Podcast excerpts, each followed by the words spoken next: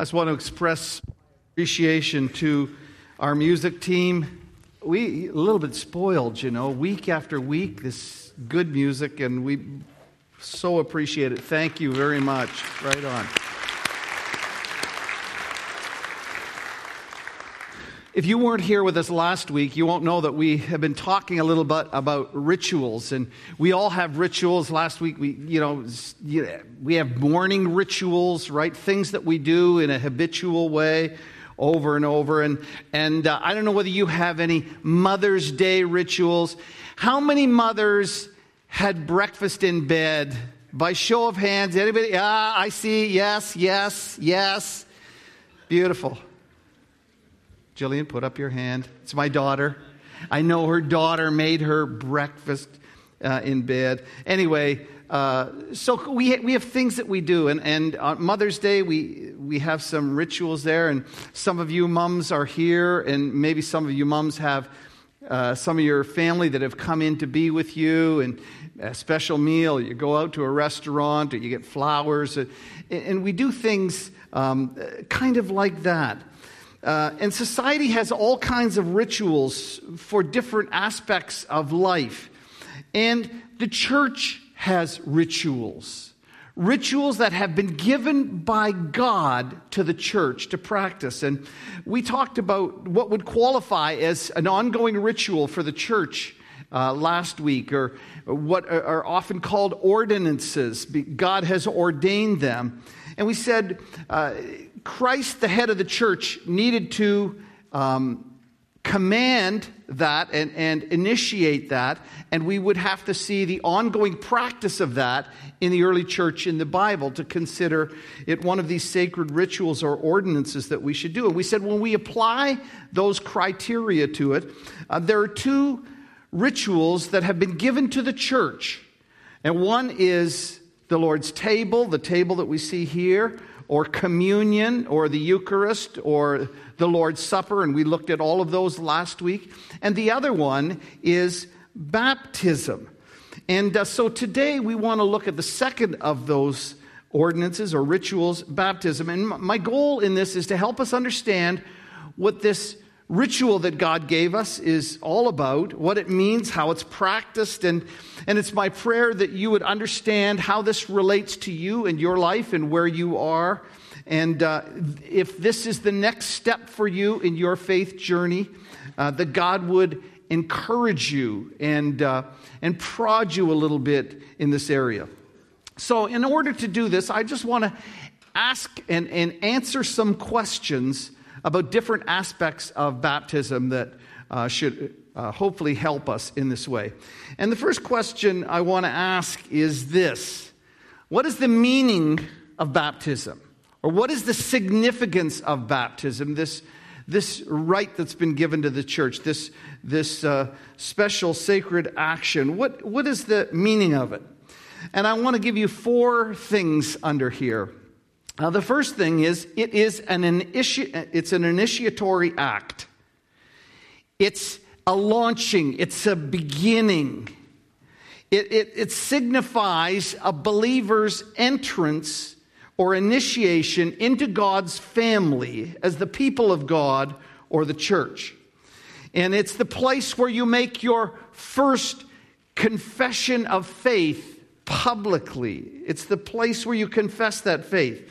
Now, we have um, uh, uh, many uh, kind of initiatory ceremonies.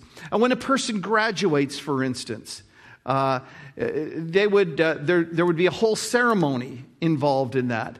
And uh, there would be a, a speaker that would address the students, and then they would be called by name and they would be given a, a, a, a plaque, they would be given a a gown and regalia.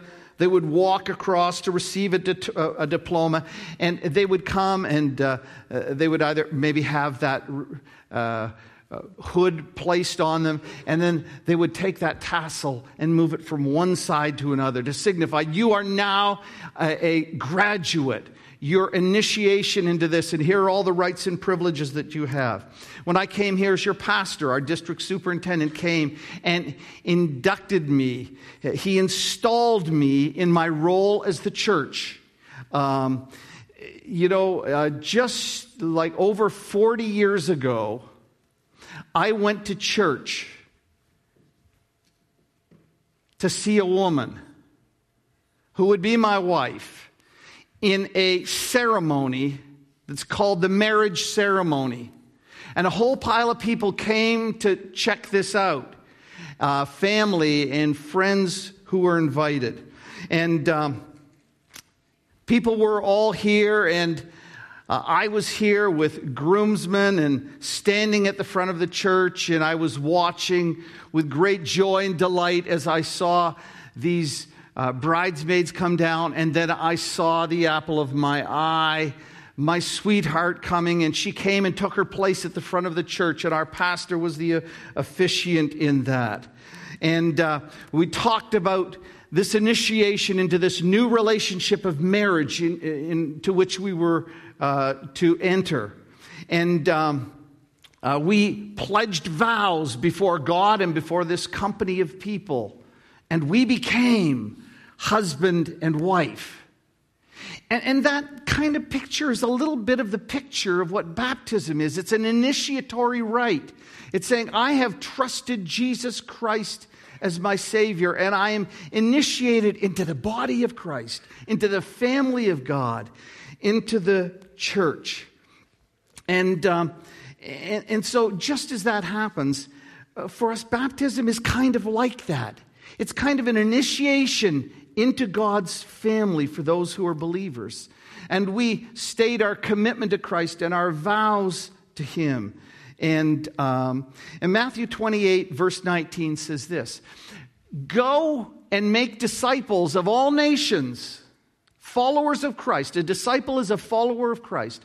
Make followers of Christ of all nations, and then baptize them in the name of the Father, and the name of the Son, and the Holy Spirit, and then teach them to obey everything I've commanded. So when a person becomes a follower of Jesus Christ, their initiation into the body is baptism. And as they're baptized, after that, then they go on a lifelong process of learning to obey everything Jesus has taught. And so, our responsibility to you as leaders in the church is to help you follow Jesus Christ, to understand what he commanded and help you to obey those things um, in your life. And uh, uh, Acts 2:41 says this: Those who accepted uh, Peter's message when Peter gave the first sermon after Jesus had left, public sermon, um, those who accepted his message were baptized, and about 3,000 were added to their number. They became a part of the body of Christ. And so when we think about um, baptism, I want you to think of it first as an initiatory rite, uh, bringing you into the family of God. Well, secondly, it's a declaration of a believer's commitment to Christ. When a person is baptized, they're making a statement about their allegiance to Jesus. They're a loyalty to Christ.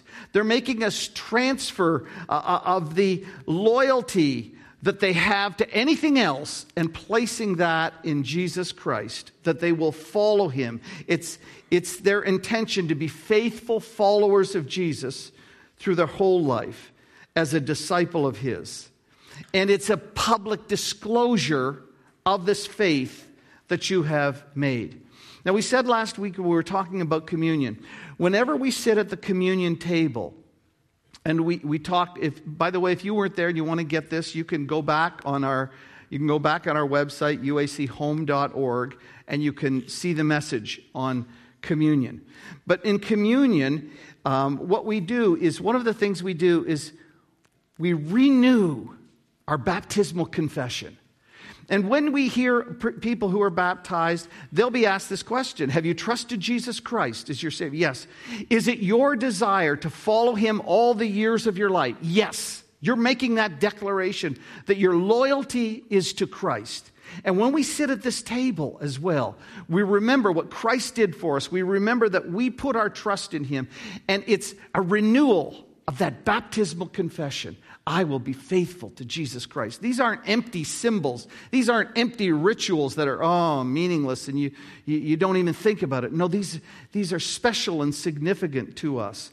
And so it's, it's uh, that baptismal confession, confession is our declaration that we are committed to Jesus Christ. Well, thirdly, um, it's a picture of a believer's cleansing.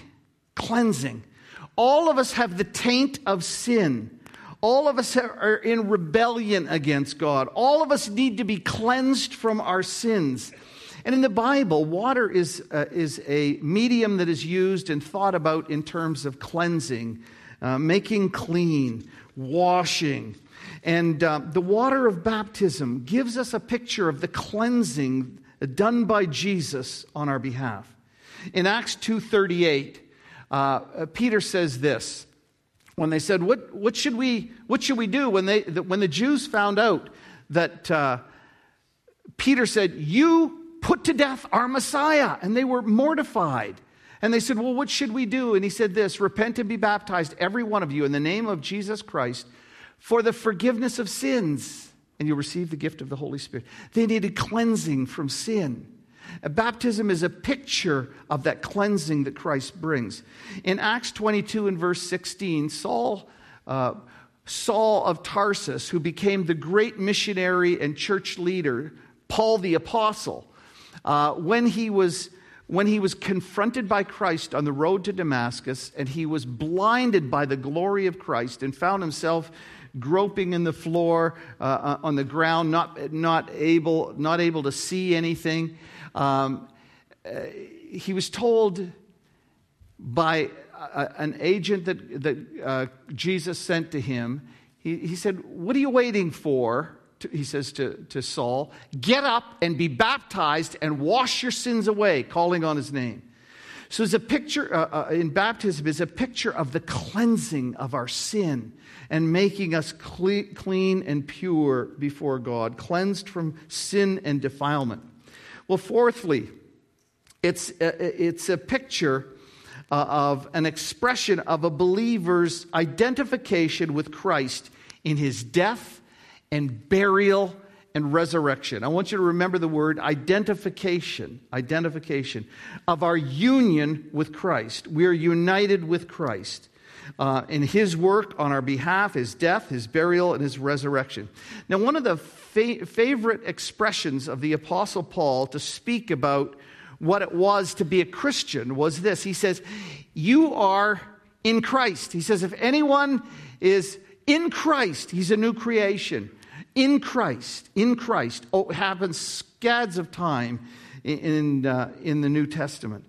Um, you're in Christ what does it mean? Well, Romans 6, 3 and 4 says this Don't you know that all of us who were baptized into Christ Jesus were baptized into his death? We were therefore buried with him through baptism into death, in order that just as Christ was raised from the dead through the glory of the Father, we too may live a new life.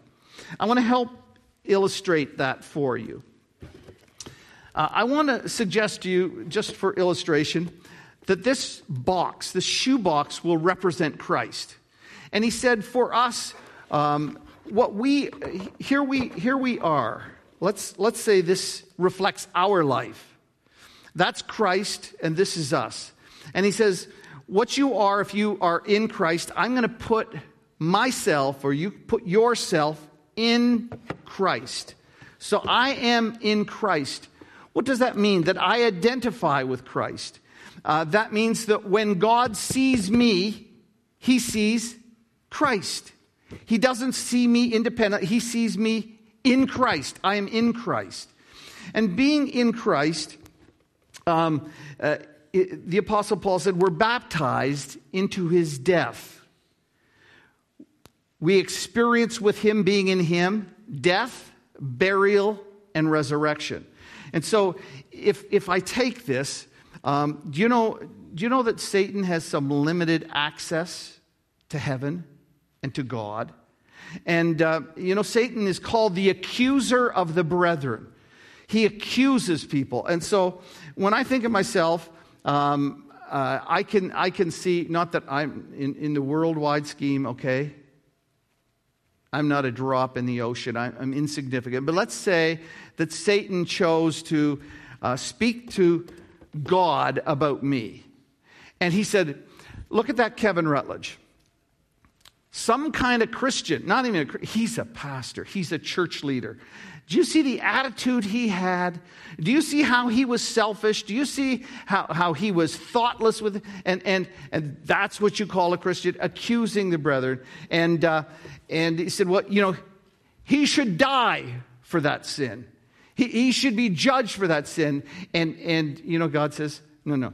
You see, he's in Christ. When I see Kevin Rutledge, I don't see this guy just who sinned. I see He's in Christ. And in Christ, my sins are paid for. He said, He's got to die for his sins. Okay, he died. In Christ, he died. Christ died for the pe- taking the penalty of his sin and was buried. And he was raised again to life. So I am resurrected in Christ.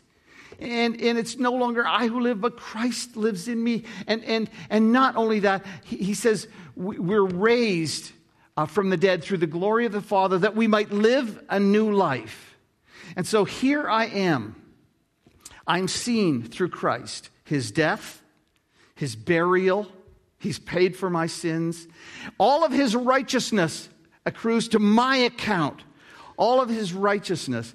And and He grants me to live a new life in the Spirit of God. And that's the picture of baptism. It's a picture of being in Christ. It's what it means to be in Christ, in union with Him. And so when we have baptism, we have this incredible picture of a person who comes and they come with their sin and they come with the degradation and all of the ugly stuff that we're ashamed of. And we're plunged into the water and, in the water we die with Christ. And all that stuff is lost and cleansed in the water, and we're brought up out of the water by the resurrection power of Christ to live a new life. And that's the beautiful picture and reality that, uh, that is portrayed in this beautiful ceremony. The Apostle Paul would say in Colossians 3 3, For you died, and your life is hidden in Christ with God. The condemnation, the condemnation, all of that is gone. Our standing is secure, and baptism is that picture of our identification with Christ. I am His and He is mine. I am in Him, and I have His protection over me. And I died to that old self, that rebellious, self willed, sinful person. And I am raised to live a new life before Him. That's a powerful picture of our experience in Christ with his dying, burial, and resurrection to new life. As such, communion, we said, is a proclamation of the saving work of Jesus. Every time we share in communion, we proclaim his death till he comes, right?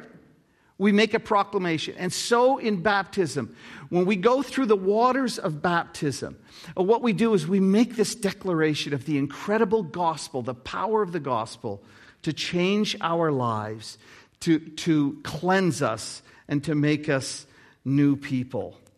Well, the question uh, then that begs is who should be baptized? Who should be baptized? And as we examine the New Testament, we see that it is this it's people who put their faith in Jesus and become his followers. People who put their faith in Jesus and become his followers. Now, in Matthew 28, in verse 19, we, we read this. It said, Go and make disciples of all nations, baptizing them in the name of the Father and the Son and of the Holy Spirit. So, the people who are to be baptized are the people who become followers of Jesus.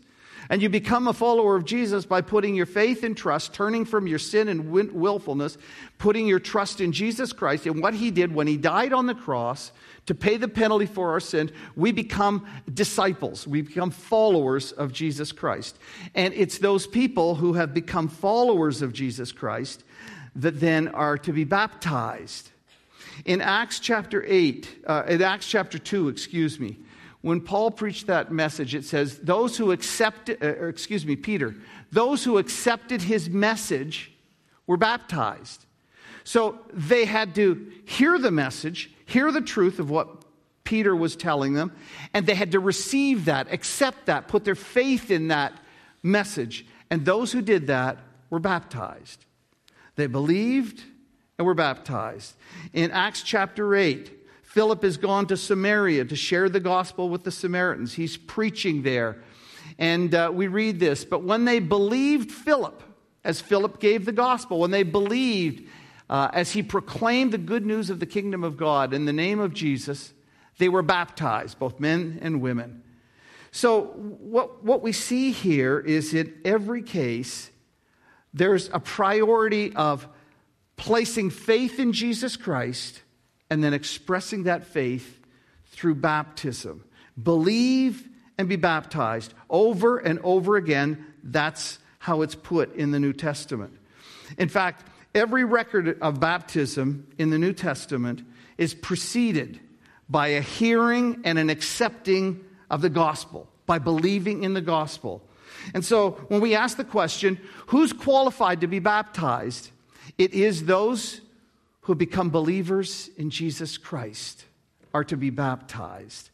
Well, it begs the question for us also well, what about infants? Because maybe a number of you have been baptized when you were a baby. You don't remember it, you were told about it, maybe you saw a picture or there was some little certificate or something like that.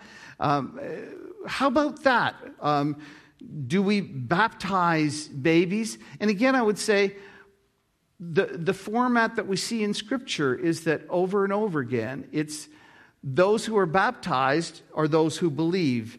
And we see this pattern in the New Testament. And obviously, an infant is not able to come to that understanding to volitionally, volitionally make that decision.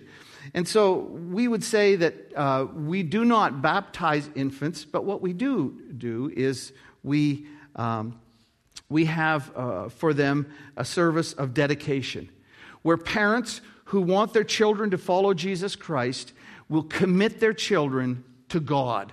But let me tell you this it's probably even more so, they're committing themselves to train their children up to know Christ.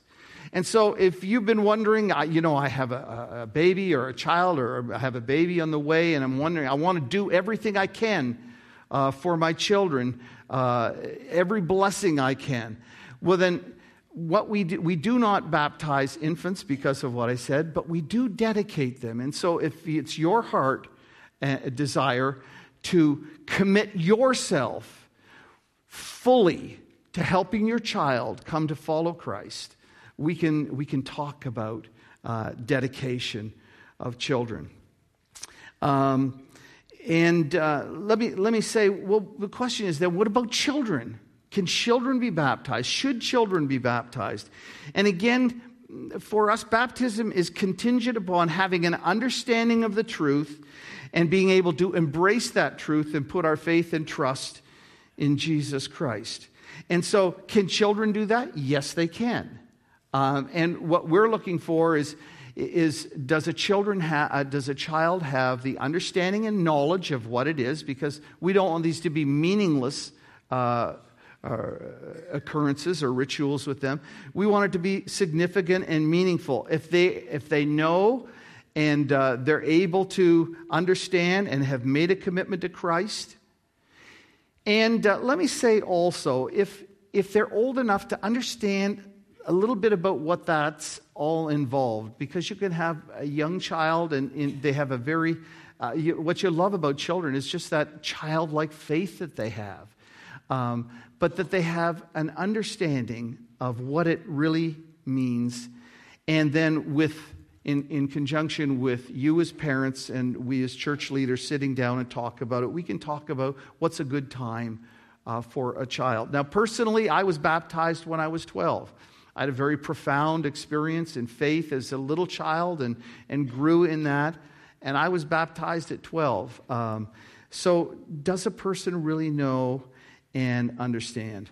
Now, the question comes up then is when should a person be baptized? When should a person be baptized? And uh, if a person is a believer, if they're a follower of Jesus Christ, then when should they be baptized? Should there be a probationary period? Should we say, well, we want to watch you?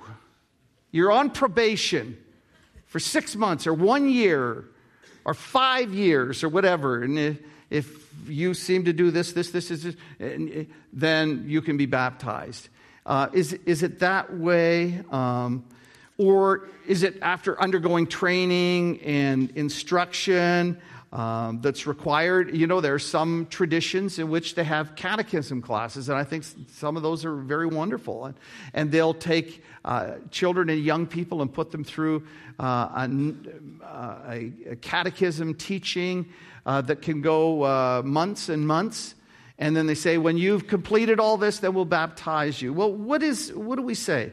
Again, I want to appeal to Scripture and the practice of the New Testament. And here's what we find in the New Testament that it is as soon after conversion as is possible. Now, here's what happens. Uh, look at in Acts 2 and verse 41. Those who accepted his message, imagine this. Peter preaches a message, and 3,000 people say, I want to follow Jesus Christ. I believe that He's our Savior and our Messiah. I want to follow Him. And so the apostles, the 12 of them, baptized 3,000 people that day. I said that was their initiation into the church, but it happened same day. They declared Christ and they proclaimed that in baptism. And uh, if you're a believer, um, this is kind of how it happens in, in the, the New Testament. Look at chapter 8 and verse 12 in Samaria with Philip. And when they believed Philip as he proclaimed the good news of the kingdom of God in the name of Jesus Christ, they were baptized, both men and women. They believed, bang, baptized. It, it wasn't, well, we'll put this off for a while and check it out. They were baptized. In Acts 16, verse 30 and 33, uh, 30 to 33, we have the Apostle Paul and Silas, and they're imprisoned in a Philippian jail. And they've been beaten, and in the night, an angel comes and opens the gates, and the jailer who's been snoozing wakes up to see the, the doors are all open. He's going to kill himself. He may as well do it because if any prisoner escapes, he'll be put to death anyway as a jailer. And Paul says, Well, well don't hurt yourself. We're all here. No problem. And he shared with him the gospel. And, and the jailer said, What must I do to be saved? And Paul said, Believe on the Lord Jesus Christ, you'll be saved. And uh, he brought them out. Uh, so, uh, believe in the Lord Jesus Christ, be saved, you and your household. And then they spoke the word of God to him and to all the others in his house. And at that hour of the night, the jailer took them and washed their wounds, and immediately he and his household were baptized. So, what I'm saying is, when is the time to get baptized? Right after you become a follower of Christ. Uh, that's what the Bible says. You say, well, but, but what if we don't know whether they'll stick? We don't know whether, you know, that's, that's not it. The, the point is, you baptize them, and then we commit to those people uh, to teach them to obey everything that Christ has commanded. Uh, that's our responsibility as the church. Uh, so there's no need for delay. And because of this, we've set two weeks from today, May 28th, as a time for uh, a baptismal service. So if this is you, uh, I want to encourage you then to consider that. Well, then, here's a question How should a person be baptized?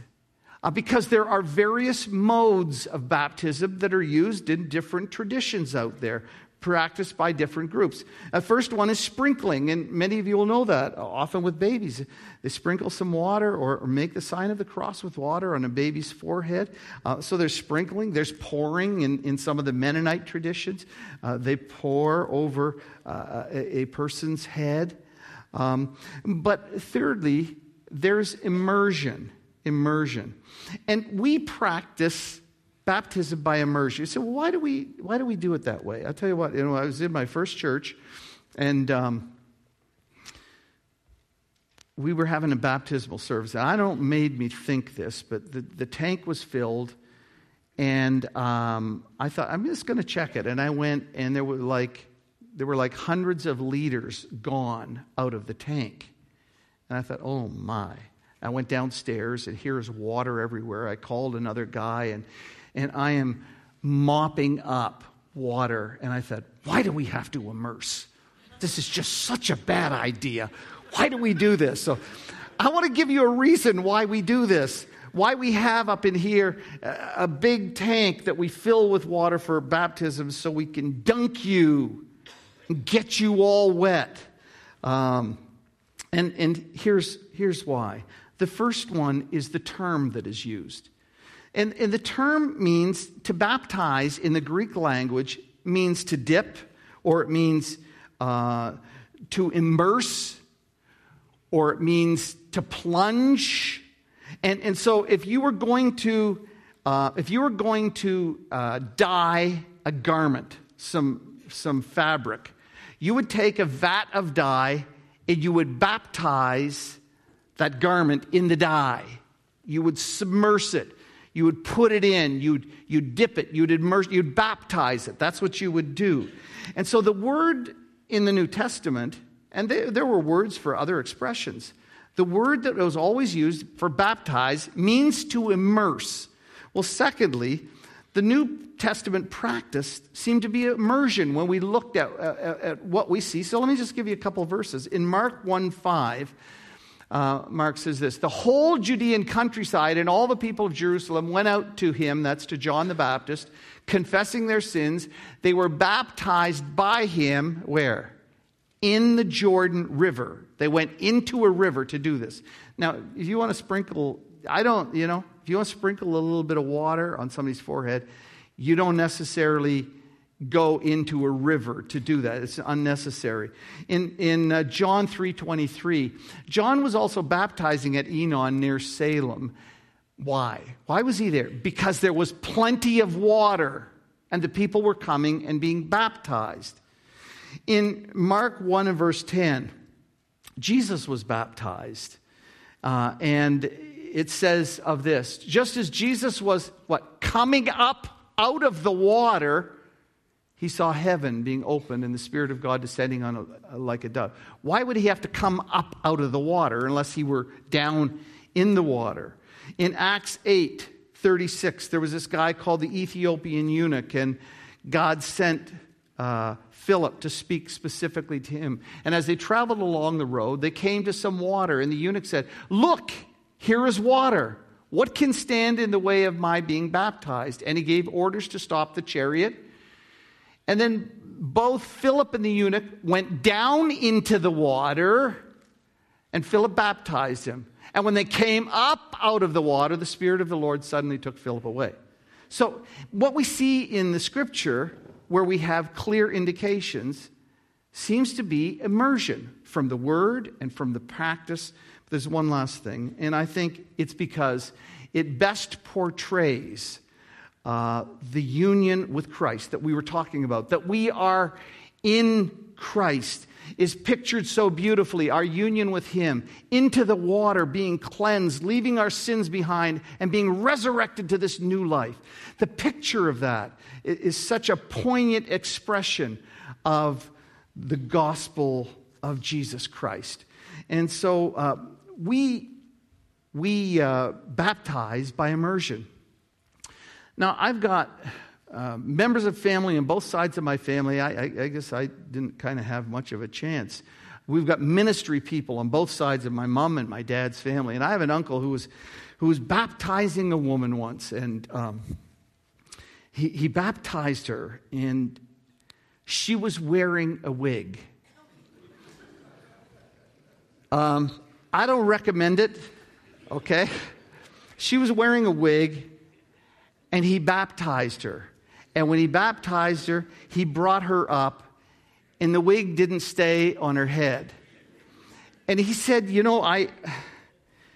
He said, I didn't, you know, in, in, everything flashes through your mind in a second. He didn't know what to do. And, and, um, and, and he just, he grabbed the wig and he pasted it right on her forehead. And he said, was, I, he said, I, you know, I wondered whether, you know, what's going to happen? What is this woman going to do to me? You know, this is, and she took the thing off. She started winging it around. She said, Hallelujah! so uh, we, we baptize and get you all wet. Um, but you may want to, don't wear a wig or something like that, okay? Um, because uh, I don't want my life to flash before my eyes either. Um, here's a question Is baptism necessary? Um, do I really have to do that? Do I really have? I don't want to get up in front of people. I, you know, I don't like water. Um, is this something that I have to do? Uh, Matthew 28 19, and we've referenced this. Therefore, go, make disciples, and baptize them, and teach them. It wasn't left as an option for us. You know, I, you know, I, I like the Christian faith. I'm not really keen on the baptism thing. Okay, you know, Acts 2:38. They Peter spoke to these people. They said, "What do we do? We killed our Messiah. What do we do with that?" And here's what Peter said: "Repent and be baptized, every one of you in the name of the Lord Jesus." It's not an option, folks. It, it, this, is, this is not discretionary. It's not optional for the faith. Jesus commanded us to do this, and he wants to bless us through that. Say, well, if I'm not baptized, will I, will I not go to heaven? Eh, eh, do I need to be baptized to go to heaven? Because, you know, there are some traditions that, you know, if you're deathly sick, you, can call and somebody will come in and baptize you or baptize your baby because, you know, eh, is it, is it necessary that way? And, and I, I, don't, I don't in any way want to belittle baptism. It's crucial, it's important, but it's, but it's, it's not just a ritual act that saves you. It's faith in Jesus Christ. And, and when you have that true faith and Jesus says, do it, you say, I'll do it. And, and some of you guys are really sharp, and some of you thinking, aha, I think I've got you, Rutledge, uh, because in Luke 23, the two, you, the two uh, uh, criminals that were hung on either side of Jesus, one was making fun of Jesus, and then he realized this guy is not one of us. And he believed in who Jesus was, and he said to Jesus, uh, You know, remember me when you come into your kingdom. And Jesus said to him, Today you will be with me in paradise. Aha, see, we don't have to be baptized.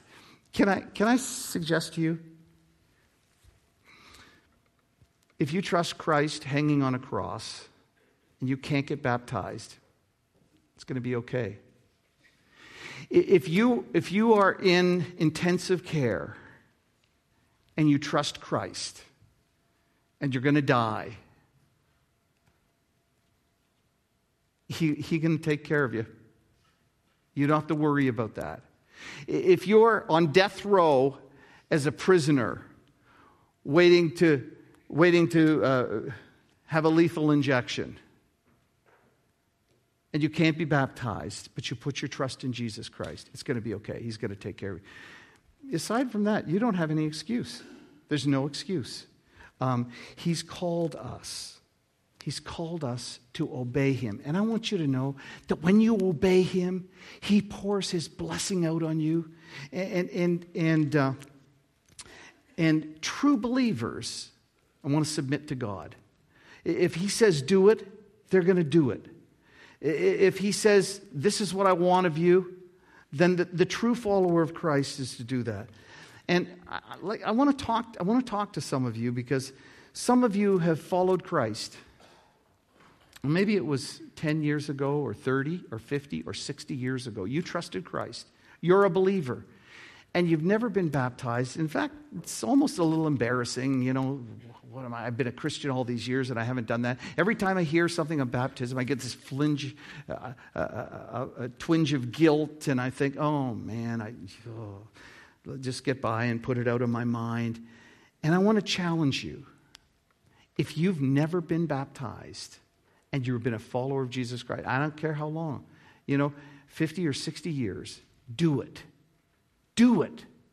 He will bless you in that. You say, well, you know, I have trouble getting up in front of people. He will help you. I remember a man came to me a number of years ago and he said, I just can't do it. I just can't do it. He said, I can't be baptized. I just can't get up there and do it. And I said to him, Look, it, Jesus doesn't ask you to do anything that he at the same time won't give you the strength and the courage to step forward with it. And he went away. Came back about two weeks. He said, I got to do it. I got to do it.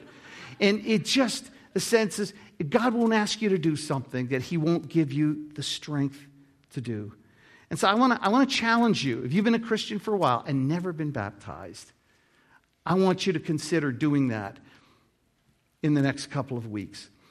You may be a newer Christian, you're, you're a young Christian, and you say, Yeah, I've trusted Christ, and um, mm, I don't know whether I'm ready, and I'm, I want to challenge you. Do as he says. Be baptized. Be baptized. And, um, and to the person who's been thinking about the Christian faith for a while, even thinking, you know, um, it's kind of making sense to me. In two weeks' time, why don't you get baptized? You say, I'm, I'm ready. I, I, it's coming together, and, and I really believe this. I had an interesting experience in, uh, in my previous church. There was a, a woman, uh, two, there was this wonderful old lady in her 80s, um, and she met a student, an international student, in the laundry room of their uh, apartment on their same floor. And they, they got friendly, and this older lady said, Would you like to come to church with me? And she said, Sure. She'd never gone to church. Um, uh, she, had a, she had a communist background from mainland China, and uh, she, she came out to church week after week after week. I tried to connect with her a little bit, and she was very kind of, I felt her kind of closed to me. And um, about two years passed by. Every week she's coming with these ladies. They would pick her up and take her. And um, she came up to me one day and she said, I want to be baptized. I said, Wan Lin, you want to be baptized? Yes, I want to be baptized. And, and seeing the gospel and hearing the gospel, she said, I'm ready to take that step. And so I want to say to you, you may be, you know what, this is making sense. And I believe this. I, something in me is just tugging on my heart. It's saying, this is true. Why don't you get baptized? Uh, in two weeks' time, we have it. So, um, out in the uh, lobby, on the desk in the lobby, there's some uh, uh, a few pages on um, an application for baptism. I want to encourage you to take that up or talk to me, talk to one of our staff, uh, email us. We would be happy to sit down with you and help you in the process of that, okay? Uh, and this is something. Uh, this is something important. It's critical. And we'll not leave you on your, we'll help you, we'll walk through you uh, with this whole thing and help you, okay? And uh, I want to I want to ask you. I want to implore you. How's that? To take a step of faith and declare your allegiance and faith in Jesus Christ in two weeks' time. And, and if we've got too many people, we, we've saved a date for two weeks after that as well. So we're going to make it, we're going to make a way for you to do this, okay? Um, because of the time, I, um, I, I'm going to pray, and then our musicians are going to play. And, um, And if you want to talk to us or you want to talk to one of our staff, we're available, okay? So let me pray. Father, thank you for um, baptism, for the symbol of our faith, for this expression of our faith and trust in you, publicly declaring Jesus Christ to be our Lord, initiating us into the body of Christ. And such a beautiful picture of the cleansing and of the union that we have with you. Father, I pray that you would give grace and courage and strength to some people here who really need to settle this issue once and for all and declare themselves. I pray that you would give them what they need. Father, we know that you will stand with us in that. And so we just ask that you, your Spirit would work in this place and in our lives as we follow you, as we obey you. We prayed in the name of Jesus. Amen. God bless you all and Go and take good care of your mothers.